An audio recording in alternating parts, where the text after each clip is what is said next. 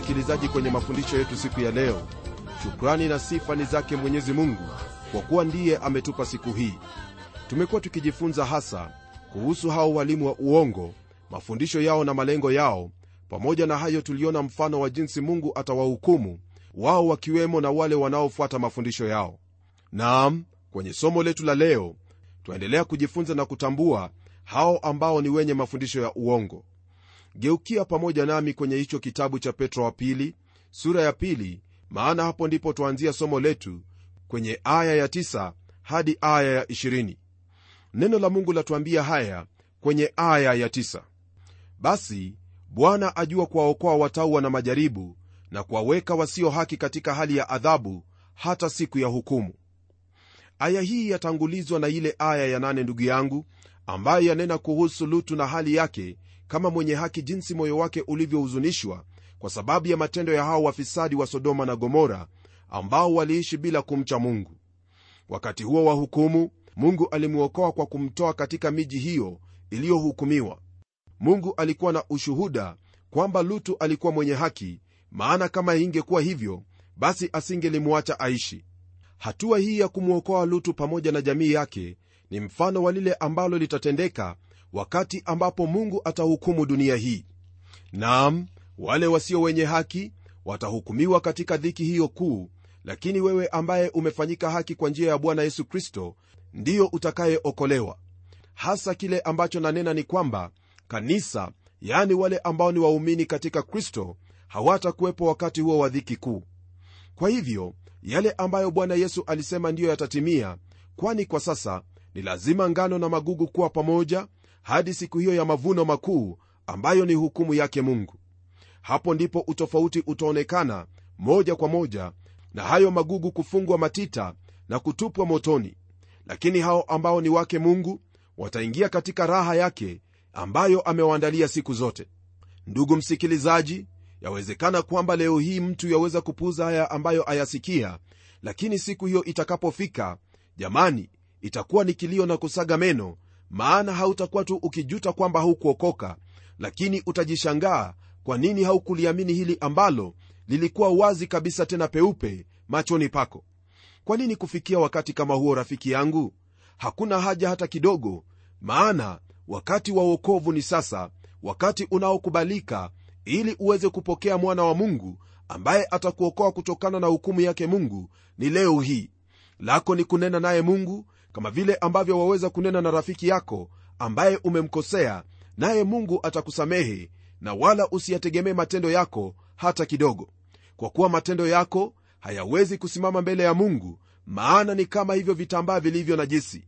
Na kwa kuwa mungu ni mtakatifu twahakikishiwa kwamba hakuna lolote ambalo ni najisi litakaloweza kukaa pamoja naye. Kwa hivyo usijaribu kujipumbaza au kujifariji kwamba unatenda hayo ambayo ni matendo mema matendo mema ni lazima yafuate hilo ambalo waliamini hasa kwamba kristo amekubadili katika moyo wako na lile ambalo latoka ndani yako ni hayo matunda ambayo yatokana na wewe kuwa kwenye huo mzabibu ambaye ni kristo. Ndugu yangu hilo ndilo ambalo lahitajika kufanyika katika maisha yako. Mpokee bwana yesu kristo mwamini huyo ambaye alipelekwa kwa ajili ya kusudi hilo moja la kukuokoa wewe pamoja nami nawe utakuwa na hakikisho la uzima wa milele pamoja na amani ambayo inatoka kwa mungu kwamba uu wa mungu. Kisha kwenye aya ya 1 twaambiwa kuhusu hao ambao watahukumiwa.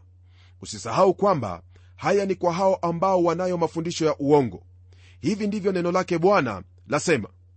Na hasa wale waufuatao mwili katika tamaa ya mambo machafu na kudharau mamlaka. Mtume petro anena maneno mazito sana kuhusu hao ambao wamewekwa katika hali ya adhabu hata siku hiyo ya hukumu. Hawa ni wale ambao wasio haki. Hawa ndiyo hufuata tamaa ya mwili katika tamaa ya mambo machafu. Najua kwamba msikilizaji hauna haja kuelezewa kuhusu mambo yaliyo machafu. Twayaona hayo katika majarida kadhaa wa kadha pamoja na vyombo vingine vya habari hasa runinga. Mambo haya machafu yamewafanya wanadamu kutelemka hata chini ya kiwango cha wanyama kwani wanyama hawatendi hayo ambayo baadhi ya wanadamu wayatenda. Fikiria habari za mauaji wizi na ushoga miongoni mwa tabia na mambo machafu. Isitoshe msikilizaji watu hao hudharau mamlaka. Iwe ni hayo ya mungu ya watu au hata ya pale nyumbani kama vile mume na mke au wazazi na watoto. Hawa ndio hulikashifu jina la mungu sio kuwakashifu wale ambao wanawachukia au mji wao bali wao hutukana na kumkashifu mungu kwa njia ya kuwapa ovyo jihadhari iwapo una tabia kama hiyo kwani hapo umesimama ni hatari kabisa. Ni lazima kugeuka na kutubu ili upokee msamaha kutoka kwa mungu. Na toba hiyo ndugu msikilizaji haitokani tu kwa wewe kusema kwamba unaomba msamaha bali ni lazima utubu kwa jina la yesu kristo naye yesu kristo atakuokoa nawe utakuwa na tabia mpya utakuwa na asili mpya ambayo itampendeza mungu. Tunapoendelea kwenye aya ya 11 neno laendelea kutupa zaidi kuhusu tabia za watu hao. Nalo neno lasema hivi wenye ushupavu wenye kujikinai hawatetemeki wakiyatukana matukufu ijapokuwa malaika ambao ni wakuu zaidi kwa uwezo na nguvu hawaleti mashitaka mabaya juu yao mbele za bwana. Kwa kweli hao ambao ni walimu wa uongo hali yao msikilizaji huwafanya kujawa na kiburi kwa kiwango cha kuyafanya hayo ambayo hata malaika hawawezi kudhubutu kutenda kwenye hicho kitabu cha yuda kuna kisa cha malaika mkuu mikaeli na shetani walipokuwa na ubishi kuhusu mwili wa musa. Lakini malaika huyo hakudhubutu kumshtaki kwa kumlaumu bali alisema bwana akukemee. Waweza kusoma habari hizo katika kitabu hicho cha yuda hasa aya ni hiyo ya tisa. rafiki yangu malaika huyo mwenye uwezo na utukufu hakuwa na hali hiyo ya kujikweza lakini unyenyekevu ndio ulikuwa sehemu yake ni busara kwetu kujifunza unyenyekevu na kuwa na roho hiyo ya unyenyekevu. Kwa sababu ya kiburi kuna watu wengi ambao hunena mambo yaliyo makuu hata hayo wasiyoyafahamu. Ndugu yangu hakuna haja ya kudhihaki viumbe vyovyote vile hata ikiwa ni shetani na mapepo yake. Kumbuka kwamba wakati wowote ambapo kristo alikumbana na mapepo hayo hakuyadhihaki au kuyafanyia aina yoyote ya dhihaka bali aliyakemea moja kwa moja jambo hili ni jambo ambalo la kuhitaji kuangalia kabisa kwamba uchunge hilo ambalo wanena toka kinywani mwako kwa kuwa wewe ni mwanadamu na wahitaji kuwa mwangalifu sana. Jambo hili ambalo nalisema ni jambo ambalo wafaa kulizingatia maana mara nyingi nimewaona watu wakitenda hayo ambayo kwa kweli hayafai hata kidogo. Naam mambo haya yanatokana na mafundisho ambayo watu hawa huyapata na hayo mafundisho hayamo katika neno lake bwana unaposoma kwenye neno la mungu hakuna sehemu yoyote ambayo yakwambia kuwa utamkatakata shetani. Lakini mara nyingi utawasikia watu wakisema kwamba wanamkatakata shetani. Jambo hilo ndugu msikilizaji ni kunena hayo ambayo hauyafahamu hata kidogo. Tunaposoma kwenye neno la mungu neno la mungu latufundisha kwamba tumkemee shetani au tumpinge shetani. Hakuna lolote ambalo lanena kuhusu kumkatakata shetani au mambo mengine kama yale ni lazima kwa kweli tuwe waangalifu kama watoto wa mungu na kutenda kila kitu kulingana na jinsi ambavyo neno lake bwana latuagiza nitakuuliza usome kile kitabu cha injili ya mathayo pamoja na marko luka na yohana.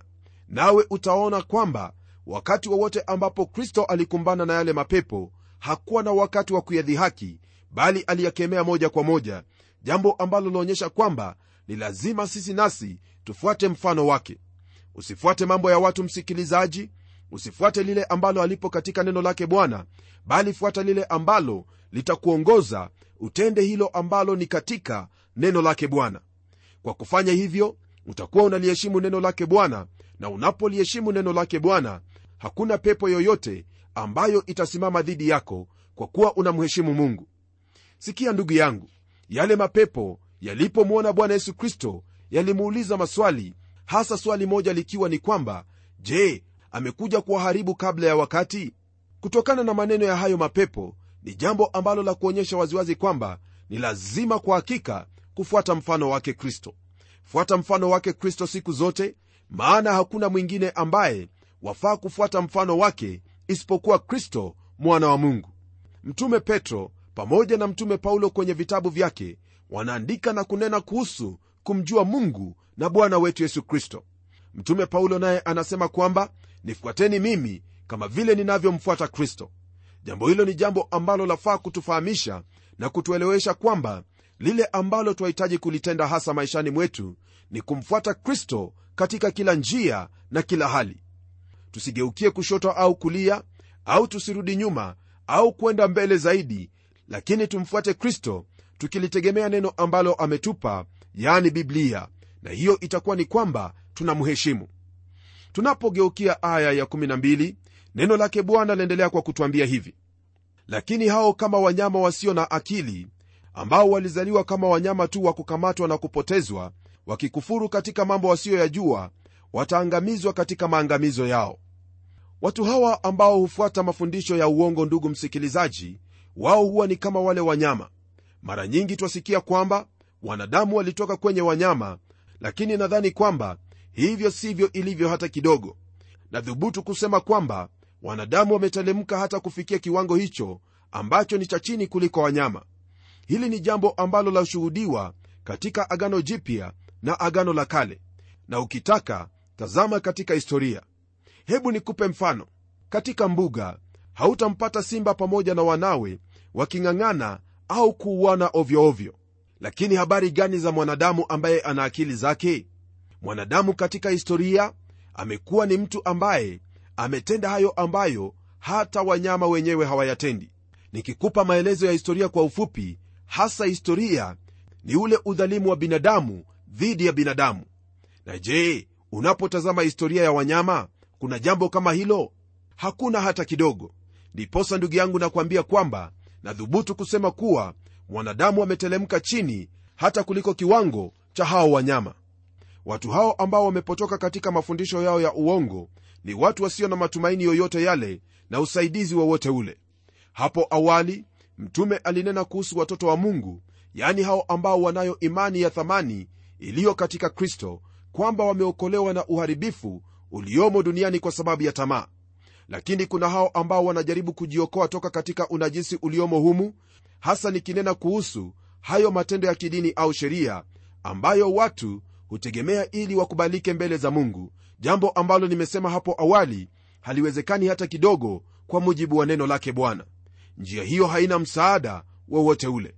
Ndugu msikilizaji unapotazama mambo jinsi yalivyo haya ambayo nakwambia naamini kwamba siyo mageni hata kidogo naam usiyafuate mafundisho ambayo hayatoki katika neno lake bwana. Maana yeyote anayefuata hayo mwisho wake huwa kama haya ambayo tumeyasoma kwenye aya hiyo ya 12 tunapoendelea kwenye aya ya 13 na 14 twapata maneno yafuatayo ambayo yanaendelea kutuelezea kuhusu hawa watu. Neno lasema hivi wakipatikana na madhara ambayo ni ujira wa udhalimu wao wakidhania kuwa walevi wakati wa mchana ni anasa wamekuwa na maua na aibu wakifuata anasa zisizo kiasi katika karamu zao za upendo wafanyapo karamu pamoja nanyi. Wenye macho yajaayo uzinzi watu wasiokoma kutenda dhambi wenye kuhadaa roho zisizo imara wenye mioyo iliyozoewa kutamani wana wa laana. Aya hizi mbili ndugu msikilizaji zaelezea uharibifu wa moyo wa mwanadamu hasa hao walimu wa uongo. Wakati wowote wa ambapo mtu yuwawaza maovu basi hilo ambalo hufuatia ni tendo ovu. Ni kawaida mtu kusema kwamba haya ni maisha yake na yuwaweza kuishi jinsi anavyotaka. Lakini la kufahamu ni kwamba huyo aliyekuumba atakuhukumu kwa kila utakalolitenda.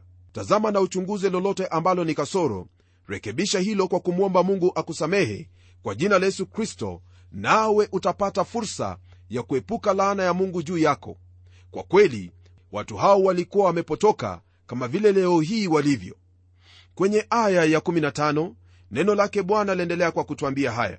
Wakiiacha njia iliyonyoka wakapotea wakiifuata njia ya balaamu mwana wa beori aliyependa ujira wa udhalimu. Hili ambalo twalisoma kwenye aya hii siyo ngeni hata kidogo msikilizaji maana watu wengi wameacha njia iliyonyoka kama huyo balaamu mwana wa beori aliyependa ujira wa udhalimu huyu balamu ametajwa mara tatu kwenye vitabu vya kumalizia agano jipya. Kwenye kitabu hiki cha petro wa pili twaona hiyo njia ya balamu na kwenye kitabu cha yuda twapata kosa la balamu na mwisho ni kwenye kitabu cha ufunuo wa yohana ambapo kuna mafundisho ya balamu. Njia ya balamu msikilizaji ni kwamba aliacha njia iliyonyoka na kupenda fedha au ujira wa udhalimu. Alijua kwamba siyo haki kwake kutabiri jema au baya kwa hao wana wa israeli lakini kwa sababu ya tamaa hakumtii mungu. Ni kama hao ambao huifanya kazi ya dini kwa sababu ya ujira wao au kwa usawa tamaa yao ya fedha. Je hilo ambalo walifanya li katika njia ipi? Ni ya balamu au ni ya kristo? Unapotafakari jibu la swali hilo hebu tugeukie aya ya16 ili tuweze kuendelea kuona habari za huyo balamu. Neno lasema hivi lakini alikaripiwa kwa uhalifu wake mwenyewe. Punda asiyeweza kusema akinena kwa sauti ya kibinadamu aliuzuia wazimu wa nabii yule. Hakika watu ambao hutaka kupata ujira wa udhalimu mara nyingi wao huwa ni wazimu.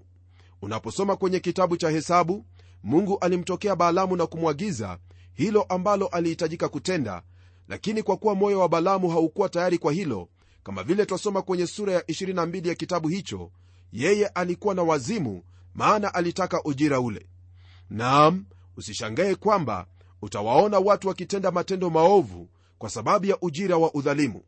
Hivyo ndivyo alivyokuwa huyo balamu na ndivyo walivyo hao walimu wa uongo pamoja na wale ambao hufuata mafundisho yao. Wao huwadanganya watu wasio imara hao wenye masikio inayowakunakuna kuyasikia yale wanayotaka hao ndio wanawahadaa na kujitajirisha na kujipatia faida kutoka kwao kwa kutumia maneno yaliyotungwa. Njia hiyo ya balamu ndugu msikilizaji ni njia ya tamaa mbaya na usisahau kwamba tamaa mbaya ni ibada ya sanamu jambo ambalo mungu analichukia viwavyo. Nayo aya ya17 yaendelea kwa kusema hivi hawa ni visima visivyo na maji na mawingu yachukuliwayo na tufani ambao weusi wa giza ni akiba waliowekewa. Neno la mungu latufahamisha kwamba watu hao yaani walimu wa uongo mara nyingi kama mawingu meusi ambayo huonekana kana kwamba yana mvua na hivyo kuwapa watu tumaini mwisho huchukuliwa na tufani. Wao ni kama kisima kisicho na maji. Kwa lugha nyingine ijapokuwa hunena kuhusu tumaini wenyewe hawana hilo tumaini. Wakinena kuhusu uzima wao hawana hakikisho la uzima huo. Ni wanafiki ambao weuzi wa giza ni akiba waliowekewa. Je ni nani huyo unayefuata mafundisho yake unayo uhakika wa lile ambalo anafunza? Habari gani yeye mwenyewe? Analo hakikisho la uzima wa milele? Je maisha yake yanathibitisha kanuni zake mungu au za kibinadamu? Majibu utakayoyapata ndugu msikilizaji kuhusu maswali haya ndiyo yatakayokusaidia kufahamu waelekea wapi. Kuna mmoja ambaye alijua alikotoka na kile kilichomleta na kusudi lake maishani. Huyo ndiye huwapa wanadamu tumaini la uzima wa milele naye jina lake siye mwingine bali ni bwana yesu kristo. Fuata mafundisho yake nawe utakuwa salama. Pamoja na hili ni kwamba mahali popote ulipo hakikisha kwamba hayo mafundisho unayoyapokea kutoka kwa mwalimu awaye yote hata mimi ninayezungumza nawe sasa kwamba yatoka kwenye mafundisho ya neno la mungu yani biblia. Kwa kufanya hivyo ndugu msikilizaji utakuwa na hakikisho la hilo ambalo wahitaji kutenda maana hautakuwa na udhuru wowote kwamba fulani ndiye aliyekufundisha mafundisho ya uongo. Mungu amekupa akili kusudi ufikirie hilo ambalo wahitaji kulitenda au kuliamini. Kwa hivyo udhuru haupo hata kidogo. Aya ya18 yaendelea kwa kutwambia hivi. Maana wakinena maneno makuu mno ya kiburi kwa tamaa za mwili na kwa ufisadi huwahadaa watu walioanza kuwakimbia wale wanaoenenda katika udanganyifu. Naam neno la mungu laendelea kutupa maelezo kuhusu tabia ya hawa waalimu wa uongo.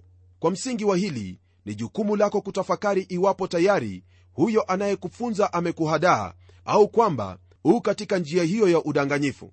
Maneno ya watu hao rafiki yangu ni maneno ya kuvutia kwa masikio ya wale wanaosikia na ya kuvutia akili zao pia. Elewa kwamba kutumia maneno vizuri hamna shida lakini lile ambalo wahitaji kulitazama na kujitahadhari ni iwapo hayo ambayo wayasikia yatoka kwenye neno lake mungu. Kisha kwenye aya ya19 twapata matokeo ya hayo ambayo hawa waalimu wa uongo hutenda. Neno la mungu lasema hivi wakiwaahidia uhuru nao wenyewe ni watumwa wa uharibifu maana mtu akishindwa na mtu huwa mtumwa wa mtu yule. Je si hili mwenzangu ndilo ambalo hutendeka leo hii? Ni mara ngapi watu wamewahubiri wengine kuhusu uhuru lakini wao wenyewe ni watumwa wa uharibifu? Basi kweli ni kwamba uhuru huo ambao wanaahidi hawana habari yake hata kidogo. Iwapo ni habari za ufisadi wamo humo uasherati wamo humo kwenye wivu hawakosi wasingizia ndugu zao wao huwa na ushuhuda wa uongo. Hiyo ndiyo lugha yao wao hufanya mambo kama hayo bila kujali na mengi tu ambayo yanadhihirisha hali yao kamili kwamba ni waalimu wa uongo. Kwa mujibu wa hili ambalo nakwambia ni vyema basi uangalie kwa umakini na uone kwamba hili ninalokwambia ni jambo ambalo ni hakika tena ni kweli. Walimu kama hao msikilizaji wangu epukana nao maana wao hawana lolote ambalo waweza kukupa. Neno hili kwenye aya ya 20 laendelea kwa kutwambia hivi. Kwa maana wale waliokwisha kuyakimbia machafu ya dunia kwa kumjua bwana na mwokozi yesu kristo kama wakinaswa tena na kushindwa hali yao ya mwisho imekuwa mbaya kuliko ile ya kwanza. Maelezo haya msikilizaji ni thibitisho ya lile nililokuambia hapo awali kwamba hao ambao wana mafundisho ya uongo ni watu ambao waifahamu kweli lakini hawaitendi bali hutafuta njia ya kujifaidi kupitia mafundisho yao. Hawa ni wale ambao walikiri kweli hii hapo mwanzo yaani walimjua bwana na mwokozi wetu yesu kristo lakini sasa wameikana na kugeukia yale yasiyo ya kweli na kwa kufanya hivyo wamekuwa wafungwa wa tamaa na dhambi zao. Kwa hili basi hali yao huwa ni mbaya zaidi ya hiyo waliokuwemo hapo awali. Na kama vile mwisho wa mwalimu wa uongo huwa hivyo ndivyo mwanafunzi au huyo anayefuata mafundisho yake huwa. Ndugu yangu ni ombi langu kwamba utakuwa mwangalifu kufahamu ni nani anayekuongoza. Usije ukatumbukia katika hali kama yake hasa ikiwa haya ambayo tumejifunza ndiyo yamo maishani mwake. Naamini kwamba roho wa mungu atakupa hekima na maarifa ya kujua hilo ambalo wahitaji kutenda iwapo uu chini ya mmoja kama huyo. Sasa nataka tuombe pamoja maana haya ambayo tumejifunza najua kwamba yamekusaidia katika maisha yako na yamekukuza katika hali yako ya kiroho na imani katika kristo. Kwa hivyo rafiki yangu hebu tuombe. Baba mfalme mungu uishie milele nachukua fursa hii kulibariki na kuliinua jina lako kwa ajili ya haya ambayo umetufundisha hasa kututahadharisha na hayo mafundisho ya uongo ambayo ni hatari kwa kila muumini. Ni ombi langu kwamba utamlinda ndugu yangu msikilizaji ili katika lolote linalohusu haya ambayo tumejifunza utampa hekima na maarifa ya kuyatambua na kuyakwepa ili afuate hilo ambalo ni kweli ya neno lako. Hili naomba nikijua kwamba ndilo utakalotenda kwa kuwa hayo ndiyo mapenzi yako katika jina la yesu kristo ambaye ni bwana na mwokozi wetu amen. Najua kwamba rafiki msikilizaji mungu ameyafungua macho yako masikio na akili zako kufahamu hilo ambalo wahitaji kufahamu ili uepukane na hao ambao wana mafundisho ya uongo. Kumbuka daima kwamba neno la mungu katika biblia ndiyo ngao yako siku zote lisome na ulitegemee. Basi tukutane tena kwenye kipindi kijacho kwa majaliwa yake mwenyezi mungu. Hadi wakati huo na kutakia heri na baraka zake bwana yesu kristo. Ni mimi mchungaji wako jofre wanjala munialo na neno litaendelea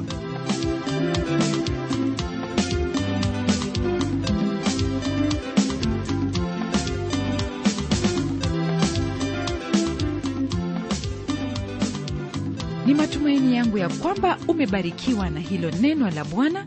Na ikiwa una swali au pengine ungependa kuinunua kanda ya kipindi hiki ambacho umekisikiza leo hebu tuandikie barua ukitumia anwani ifuatayo. Kwa mtayarishi kipindi cha neno transworld radio. Sanduku la posta ni 21514 nairobi kenya na hadi wakati mwingine ndimi mtayarishi wa kipindi hiki pamela omodo nikikwaga nikikutakia mema leo. Neno litaendelea